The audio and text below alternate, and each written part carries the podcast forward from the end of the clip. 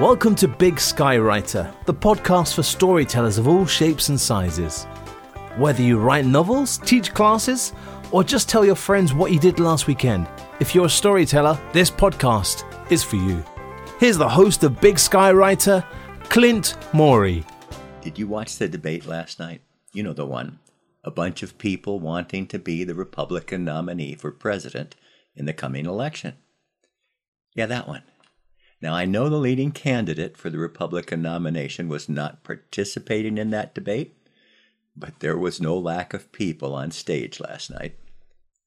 Did you watch it? Now, I'm a history teacher, so politics and history, they're things I'm interested in, and I almost feel compelled to watch such events. But I didn't. I haven't watched a presidential debate in years. At best, presidential debates tend to be insipid. At worst, they are examples of name calling and posturing that rival a discussion of important issues by grade schoolers. It doesn't help when the journalists moderating the debate make the debaters look like intellectuals. So, instead of watching the debate, I had a very good time last night, talking with my wife, listening to a book together on Audible, but I did not watch the debate, so I can't analyze it for you. Instead, if you would like to know something about the candidates, I would encourage you to listen to long one on one interviews with them by journalists who ask good questions and listen to answers.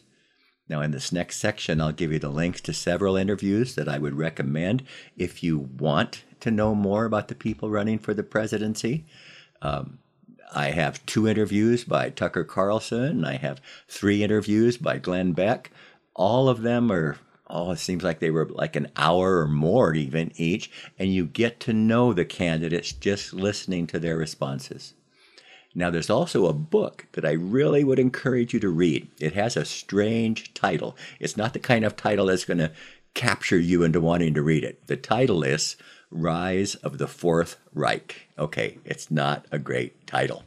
The author's basic argument is that many things that happened during the COVID pandemic were, in fact, criminal, and the people behind those actions should be held accountable.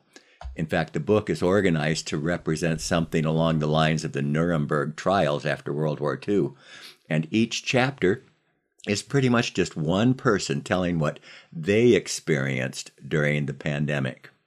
Now, regardless of your feelings about COVID or vaccines, you really should read this book to see how the power of government, businesses, and individuals impacted the lives and caused many deaths. Now, on my transcript, I'll have a link to it, but you can always just go to Amazon and type in the title and you can find it that way. Before I go now, I'd like to share a blessing with you from the Old Testament. May the Lord bless and protect you. May the Lord's face radiate with joy because of you. May he be gracious to you, show you his favor, and give you his peace.